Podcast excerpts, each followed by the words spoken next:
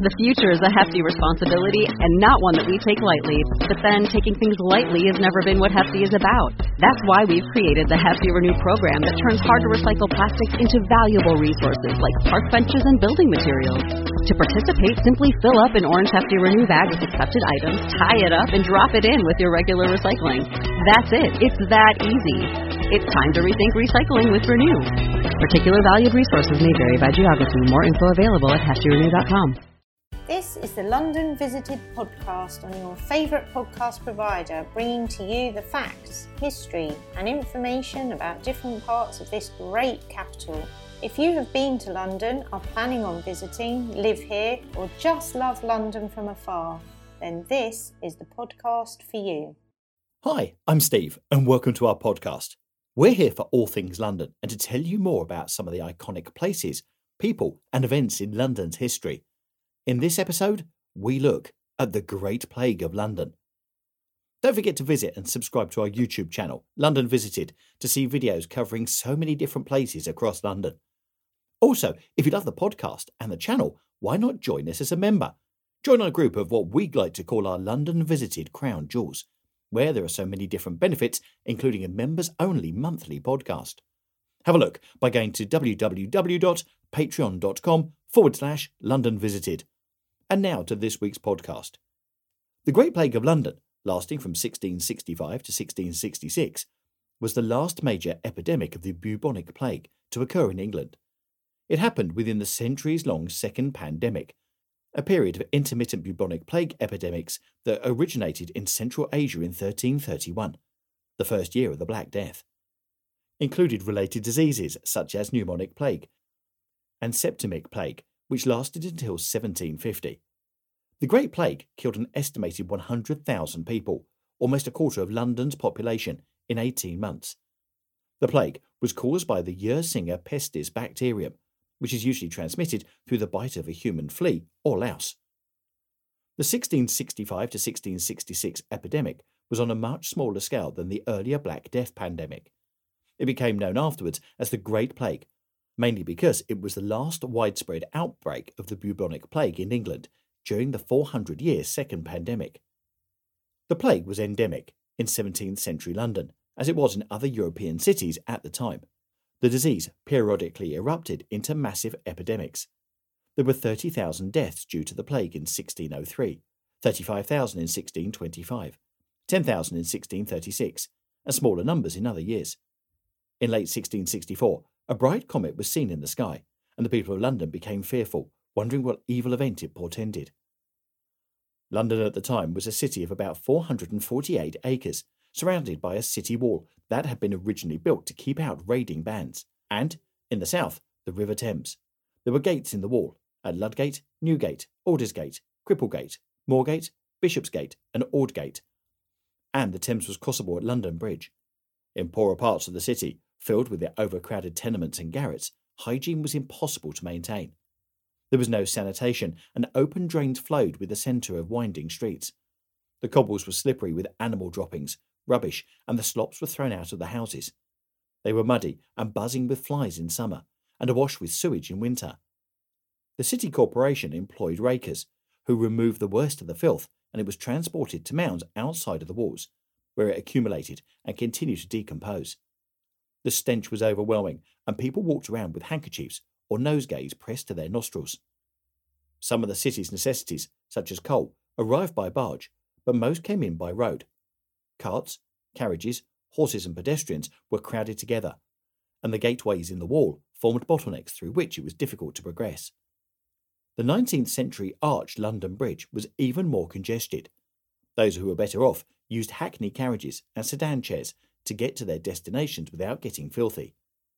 The poor walked and might be drenched by water tossed up by wheeled vehicles, slops thrown into the street, or water pouring off overhanging roofs.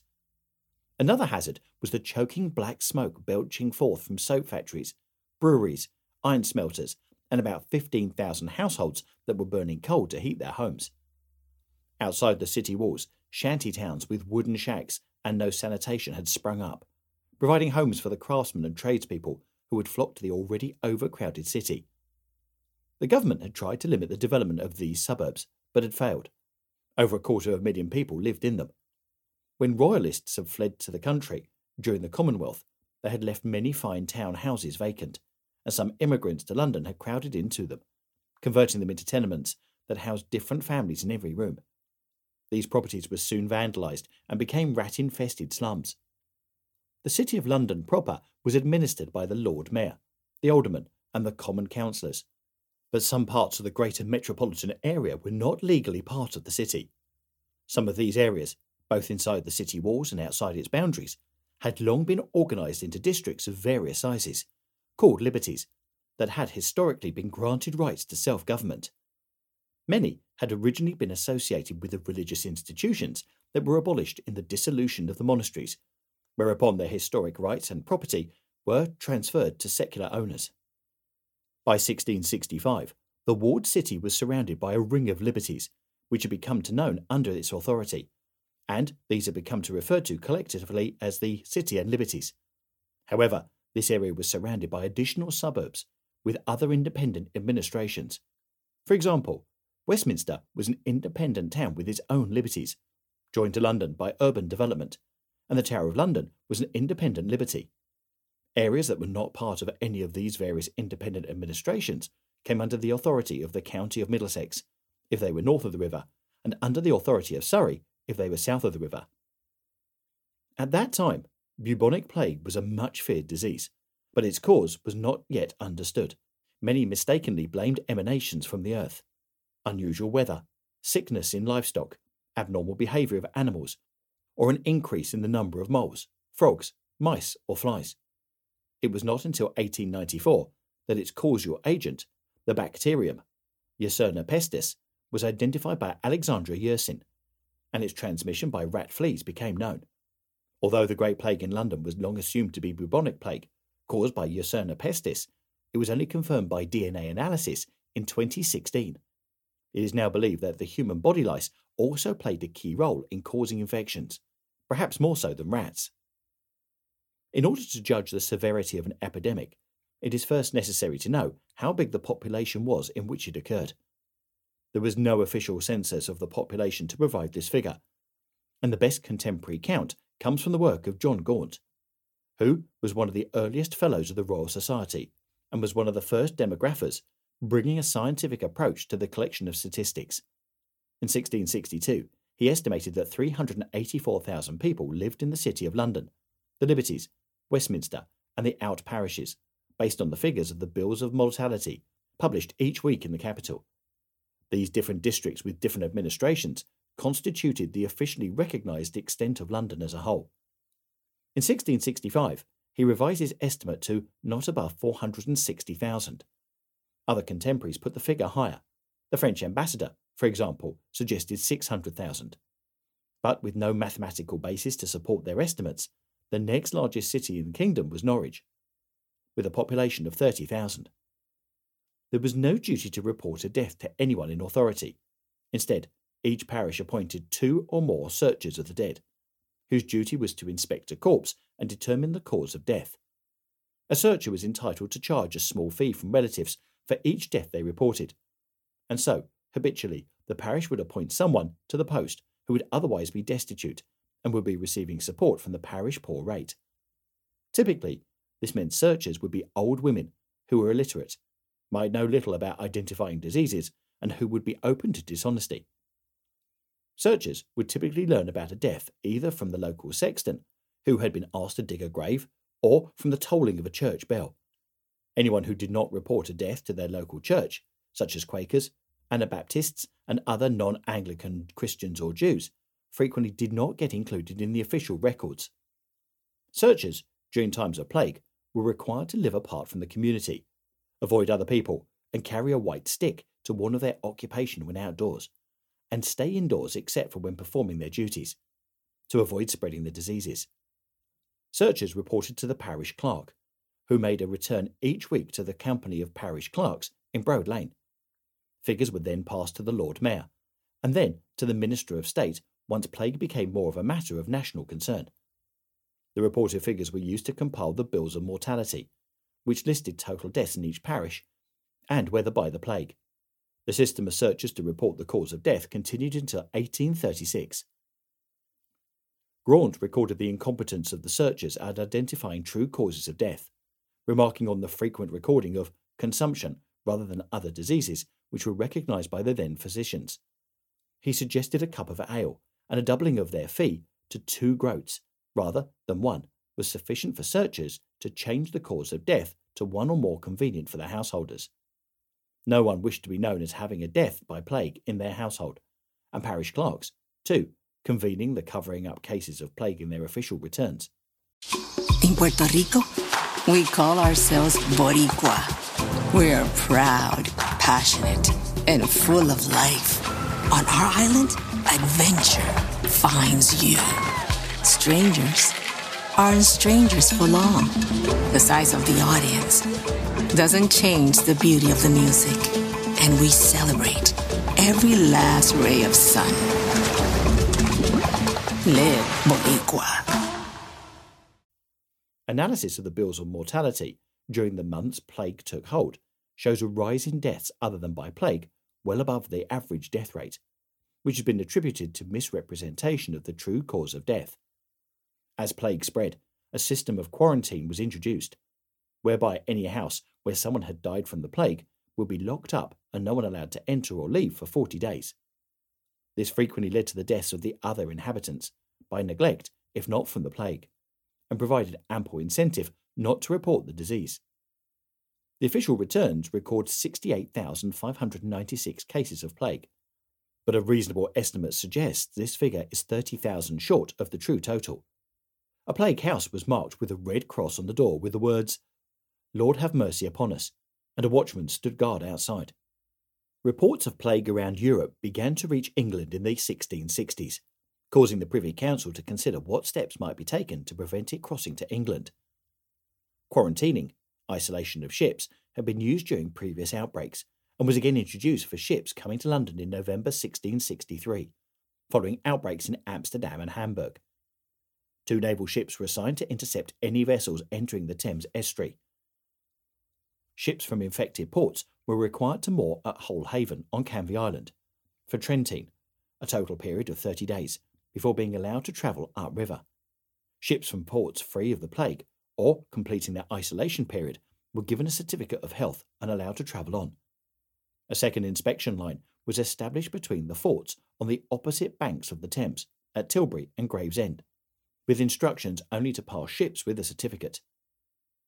The isolation period was increased to 40 days, a quarantine, in May 1664, as the continental plague worsened and the areas subject to quarantine changed with the news of the spread of the plague to include all of Holland, Zeeland, and Friesland, all regions of the Dutch Republic. Restrictions on Hamburg were removed in November. Quarantine measures against ships coming from the Dutch Republic were put in place in 29 other ports from May, starting with Great Yarmouth. The Dutch ambassador objected at the constraint of trade with his country, but England responded that it had been one of the last countries introducing such restrictions. Regulations were enforced quite strictly, so that people or houses where voyagers had come ashore without serving their quarantine were also subjected to 40 days of quarantine. Plague was one of the hazards of life in Britain from its dramatic appearance in 1348 with the Black Death. The bills of mortality began to be published regularly in 1603, in which year 33,347 deaths were recorded from plague. Between then and 1665, only four weeks had no recorded cases. In 1563, a thousand people were reported dying in London each week. In 1593, there were 15,003 deaths. 1625 saw 41,313 dead. Between 1640 and 1646 came 11,000 deaths, culminating in 3,597 for 1647. The 1625 outbreak was recorded at the time of the Great Plague, until deaths from the plague of 1665 surpassed it. These official figures are likely to underreport actual numbers. The plague was sufficiently uncommon that medical practitioners might have had no personal experience of seeing the disease. Medical training varied from those who had attended the College of Physicians to apothecaries who acted as doctors to charlatans. Other diseases abounded, such as an outbreak of smallpox the year before, and these uncertainties all added to difficulties identifying the true start of the epidemic. Contemporary accounts suggest cases of plague occurred during the winter of 1664 to 1665, some of which were fatal, but a number of which did not display the virulence of the later epidemic. The winter was cold, the ground frozen from December to March, river traffic on the Thames twice blocked by ice, and it may be that the cold weather held back its spread. This outbreak of the bubonic plague in England is thought to have spread from the Netherlands, where the disease had been occurring intermittently since 1599. It is unclear exactly where the disease first struck, but the initial contagion may have arrived with Dutch trading ships carrying bales of cotton from Amsterdam, which was ravaged by the disease in 1663 to 1664, with a mortality given of 50,000. The first areas to be struck are believed to be the dock areas just outside London and the parishes of St Giles. In both of these localities, poor workers were crowded into ill kept structures. Two suspicious deaths were recorded in St Giles Parish in 1664 and another in February 1665. These did not appear as plague deaths on the bills of mortality, so no control measures were taken by the authorities.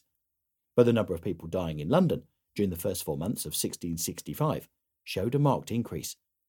By the end of April, only four plague deaths had been recorded, two in the parishes of St Giles, but total deaths per week had risen from around 290 to 398.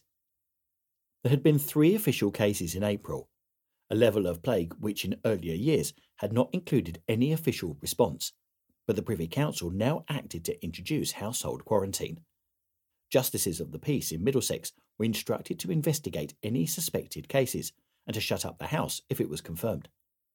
Shortly after, a similar order was issued by the King's Bench to the City and Liberties. A riot broke out in St Giles when the first house was sealed up. The crowd broke down the door and released the inhabitants. Rioters caught were severely punished. Instructions were given to build pest houses, which were essentially isolation hospitals built away from other people, where the sick could be cared for, or stay until they died. This official activity suggests that despite the few recorded cases, the government was already aware that this was a serious outbreak of plague. With the arrival of warmer weather, the disease began to take firmer hold. In the week, the 2nd to the 9th of May, there were three recorded deaths in the parish of St Giles, four in neighbouring St Clement Danes, and one each in St Andrew Holborn and St Mary Woolchurch Haw. Only the last was actually inside the city walls. A Privy Council committee was formed to investigate methods to best prevent the spread of the plague, and measures were introduced to close some of the alehouses in affected areas and limit the number of lodgers allowed in a household. In the city, the Lord Mayor issued a proclamation that all householders must diligently clean the streets outside their property, which was a householder's responsibility, not a state one. The city employed scavengers and rakers to remove the worst of the mess. Matters just became worse, and aldermen were instructed to find and punish those failing their duty. As cases in St Giles began to rise, an attempt was made to quarantine the area, and constables were instructed to inspect everyone wishing to travel and contain inside vagrants or suspected persons. People began to be alarmed. Samuel Pepys, who had an important position at the Admiralty, stayed in London and provided a contemporary account of the plague through his diary. On the 30th of April, he wrote, Great fears of the sickness here in the city, it being said that two or three houses are already shut up. God preserve us all. Another source of information on the time is a Journal of the Plague Year, which was written by Daniel Defoe and published in 1722. He had only been six when the plague struck, but made use of his family's recollections. His uncle was a saddler in East London, and his father a butcher in Cripplegate. Interviews with survivors, and the sight of such official records as were available. The onset of the disease was recalled two years later by Puritan minister Thomas Vincent. It was the month of May that the plague was first taken notice of. Our bill of mortality did let us know but of three which died of the disease in the whole year before. But in the beginning of May, the bill tells us of nine. Fear quickly begins to creep upon people's hearts. Great thoughts and discourse there is in town about the plague, and they cast in their minds whether they should go if the plague should increase. Yet, when the next week's bill signeth them to the disease from nine to three, their minds are something appeased. Discourse of that subject cools. Fears are hushed, and hopes take place. but the black cloud did but threaten, and give a few drops, but the wind would drive it away. But when the next bill, the number of dead by the plague is mounted from 3 to 14, and the next to 17, and in the next to 43, and the disease begins so much to increase and disperse. Now secure sinners began to be startled, and those who would have slept at quiet, still in their nests, are unwillingly awakened.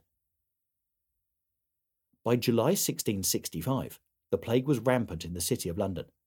The rich ran away, including King Charles II of England, his family and his court, who left for the city of Salisbury, moving on to Oxford in September when some of the cases of the plague occurred in Salisbury. The aldermen and most of the other city authorities opted to stay at their posts. The Lord Mayor of London, Sir John Lawrence, also decided to stay in the city. Businesses were closed when merchants and professionals fled. Defoe wrote, Nothing was to be seen but wagons and carts, with goods, women, servants, children, coaches filled with people of the better sort, and horsemen attending them, and all hurrying away. As the plague raged throughout the summer, only a small number of clergymen, physicians, and apothecaries remained to cope with an increasingly large number of victims. Ellen Coates, author of London's Dreadful Visitation, expressed the hope that neither the physicians or our souls or bodies may hereafter in such great numbers forsake us. In Puerto Rico, we call ourselves Boricua. We're proud, passionate, and full of life. On our island, adventure finds you. Strangers aren't strangers for long.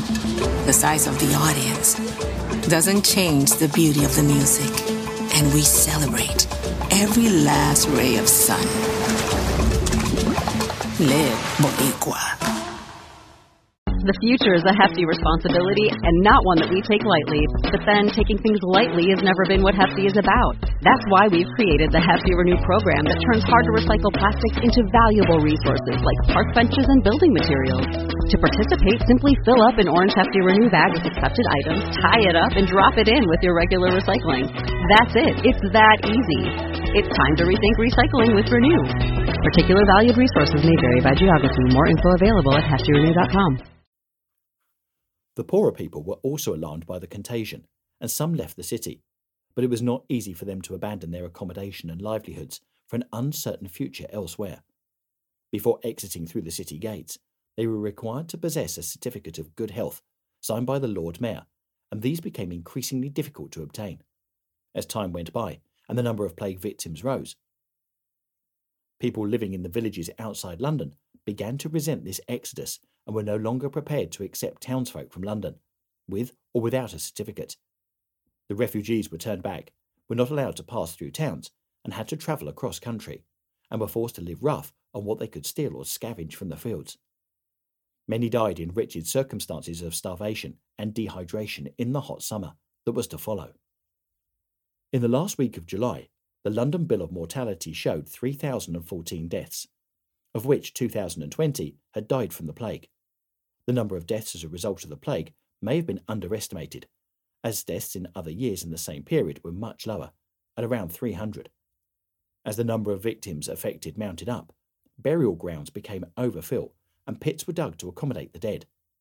Drivers of dead carts travelled the streets calling, Bring out your dead, and carted away piles of bodies. The authorities became concerned that the number of deaths might cause public alarm and ordered that body removal and interment should only take place at night. As time went on, there were too many victims and too few drivers to remove the bodies, which began to be stacked up against walls of houses.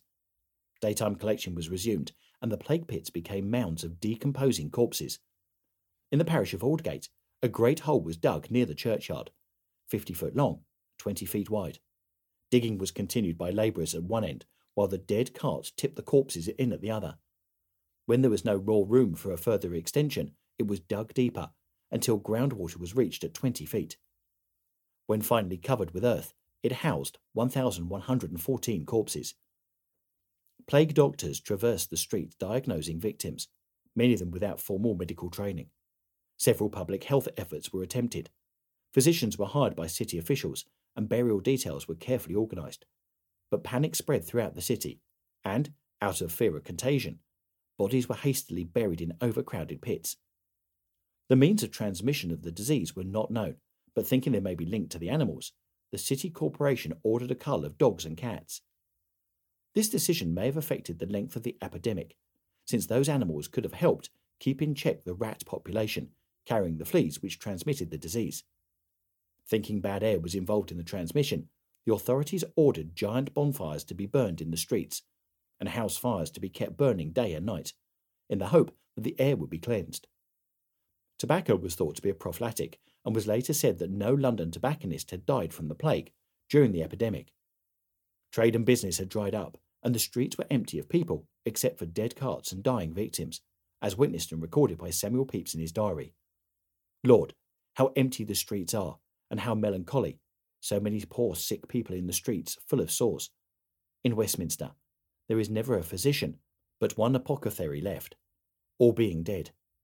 That people did not starve was down to the foresight of Sir John Lawrence and the Corporation of London, who arranged for a commission of one farthing to be paid above the normal price for every quarter of coin landed in the port of London. Another food source was the villages around London, which, denied their usual sales in the capital, left vegetables in specified market areas, negotiated their sale by shouting, and collecting their payments after the money had been left submerged in a bucket of vinegar to disinfect the coins. Records state that plague deaths in London and the suburbs crept up over the summer from 2,000 people per week to over 7,000 per week in September. These figures are likely to be a considerable underestimate. Many of the sextons and parish clerks who kept the records themselves died. Quakers refused to cooperate, and many of the poor were just dumped into mass graves unrecorded.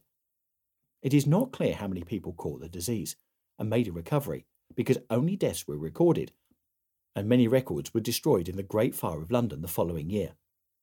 In a few districts, where intact records remain, plague deaths vary between 30 and over 50% of the total population.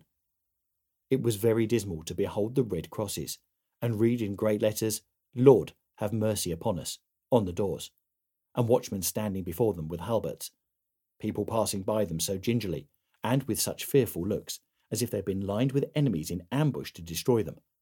A man at the corner of Artillery Wall, that, as I judge, through the dizziness of head with the disease, which seized upon him there, had dashed his face against the wall, and when I came by, he lay hanging with his bloody face over the rails, and bleeding upon the ground. I went and spoke to him. He could make no answer, but rattled in the throat, as I was informed, within half an hour died in the place. It would be endless to speak of what we have seen and heard, and some, in their frenzy, rising out of their beds, leaping about their rooms, others crying and roaring at their windows, some coming forth almost naked and running into the streets. Scarcely a day has passed over my head for, I think, a month or more together, but I should hear of the death of someone or more that I knew. The first day that they were smitten, the next day, some hopes of recovery, and the third day, that they were dead. The outbreak was concentrated in London, but it affected other areas as well. Perhaps the best known example occurred in the village of Eyam in Derbyshire. The plague allegedly arrived with a merchant carrying a parcel of cloth sent from London. The villagers imposed a quarantine on themselves to stop the further spread of the disease. This prevented the disease from moving into surrounding areas, but around 33% of the village's inhabitants died over a period of 14 months. Other places hit hard included Derby and Norwich. In Bristol, strenuous efforts by the city council seems to have limited the death rate to 0.6% during an outbreak lasting from April to September 1666. By late autumn, the death toll in London and the suburbs began to slow until February 1666, it was considered safe enough for the king and his entourage to come back to the city. With the return of the monarch, others began to return. The gentry returned in their carriages, accompanied by carts piled high with their belongings. The judges moved back from Windsor to sit in Westminster Hall. Parliament, which had been prorogued in April 1665, did not reconvene until September 1666. Trade recommenced, and businesses and workshops opened up. London was the new goal of a new wave of people who flocked to the city in expectation of making their fortunes. Writing at the end of March 1666, Lord Clarendon, the Lord Chancellor, stated, The streets were as full, the exchange as much crowded, the people in all places as numerous as they had ever been seen. Plague cases continued to occur sporadically at a modest rate until mid 1666. That September, the Great Fire of London destroyed much of the city of London, and some people believed that the fire put the end to the epidemic. It is now thought that the plague had largely subsided before the fire took place. Most of the later cases of plague were found in the suburbs, and it was the city of London that was destroyed by the fire. According to the bills of mortality, there were in total 68,596 deaths in London from the plague in 1665. Lord Clarendon estimated that the true number of mortalities was probably twice that figure. 1666 saw further deaths in other cities, but on a lesser scale. Dr. Thomas Gumble, chaplain to the Duke of Albemarle, both of whom had stayed in London for the whole of the epidemic, estimated the total death count for the country from plague during 1665 and 1666 was about 200,000. The Great Plague of 1665 1666 was the last major outbreak of bubonic plague in Great Britain. The last recorded death from plague came in 1679, and it was removed as a specific category in the Bills of Mortality after 1703. It spread to other towns in East Anglia and the southeast of England, but fewer than 10% of parishes outside London had a higher than average death rate during those years. Urban areas were more affected than rural ones. Norwich, Ipswich, Colchester, Southampton, and Winchester were badly affected, while the west of England and areas of the English Midlands escaped altogether. The population of England in 1650 was approximately 5.25 million, which declined to about 4.9 million by 1680, recovering to just over 5 million by 1700. Other diseases, such as smallpox, took a high toll on the population without the contribution by plague. The higher death rates in cities, both generally and specifically from the plague, was made up by continuous immigration, from small towns to large ones, and from the countryside to the towns. There were no contemporary censuses of London's population, but available records suggest that the population returned to its previous level within a couple of years. Burials in 1667 had returned to 1663 levels. Hearth tax returns had recovered. And John Graunt contemporarily analysed baptism records and concluded they represented a recovered population. Part of this could be accounted for by the return of wealthy households, merchants, and manufacturing industries, all of which needed to replace losses among their staff and took steps to bring in necessary people. Colchester had suffered more severe depopulation, but manufacturing records for cloth suggested that the production had recovered or even increased by 1669, and the total population had nearly returned to pre plague levels by 1674. Other towns did less well. Ipswich was affected less than Colchester, but in 1674 its population had dropped by 18%, more than could be accounted for by the plague deaths alone. As a proportion of the population who died, the London death toll was less severe than in some other towns. The total deaths in London was greater than any of the previous outbreak for 100 years, though, as a proportion of the population, the epidemics in 1563, 1603, and 1625 were comparable or greater. Perhaps around 2.5% of the English population died. The plague in London largely affected the poor, as the rich were able to leave the city by either retiring to their country estates or residing with kin in other parts of the country. The subsequent Great Fire of London ruined many city merchants and property owners. As a result of these events, London was largely rebuilt, and Parliament enacted the Rebuilding of London Act 1666. The street plan of the capital remained relatively unchanged, but some improvements were made. Streets were widened, pavements were created, open sewers abolished, wooden buildings and overhanging gables forbidden, and the design and construction of buildings controlled. The use of brick or stone was mandatory, and many other gracious buildings were constructed. Not only was the capital rejuvenated, but it became a healthier environment in which to live. Londoners had a great sense of community after they had overcome the great adversities of 1665 and 1666. Rebuilding took over 10 years and was supervised by Robert Hooke as Surveyor of London. The architect Sir Christopher Wren was involved in the rebuilding of St Paul's Cathedral and more than 50 London churches. King Charles II did much to foster the rebuilding work. He was patron of the arts and sciences and founded the Royal Observatory and supported the Royal Society, a scientific group whose earlier members included Robert Hooke, Robert Boyle, and Sir Isaac Newton. In fact, out of the fire and pestilence flowed a renaissance in the arts and sciences in England. Plague pits have been archaeologically excavated during underground construction work. Between 2011 and 2015, 3,500 burials from the new churchyard, or Bethlehem Burial Ground, were discovered during the construction of the Crossrail Railway at Liverpool Street. Yersinia pestis DNA was found in the teeth of individuals found buried in the pits at the site, confirming they had died of bubonic plague. So, I hope you've enjoyed our look back at the Great Plague of London from 1665. If you'd like to make contact with us or suggest any other places, events, or people you'd like us to feature in future podcasts relating to London, you can let me know through our website, www.londonvisited.co.uk, or through our social media. It's that easy. Thanks for listening. Really hope you enjoyed our podcast, and we'll see you soon on the next one. Bye. Thanks for listening, and please don't forget to subscribe to get more shows direct to your device. Also, why not visit our London Visited YouTube channel to get even more of London? Catch you soon on the next one.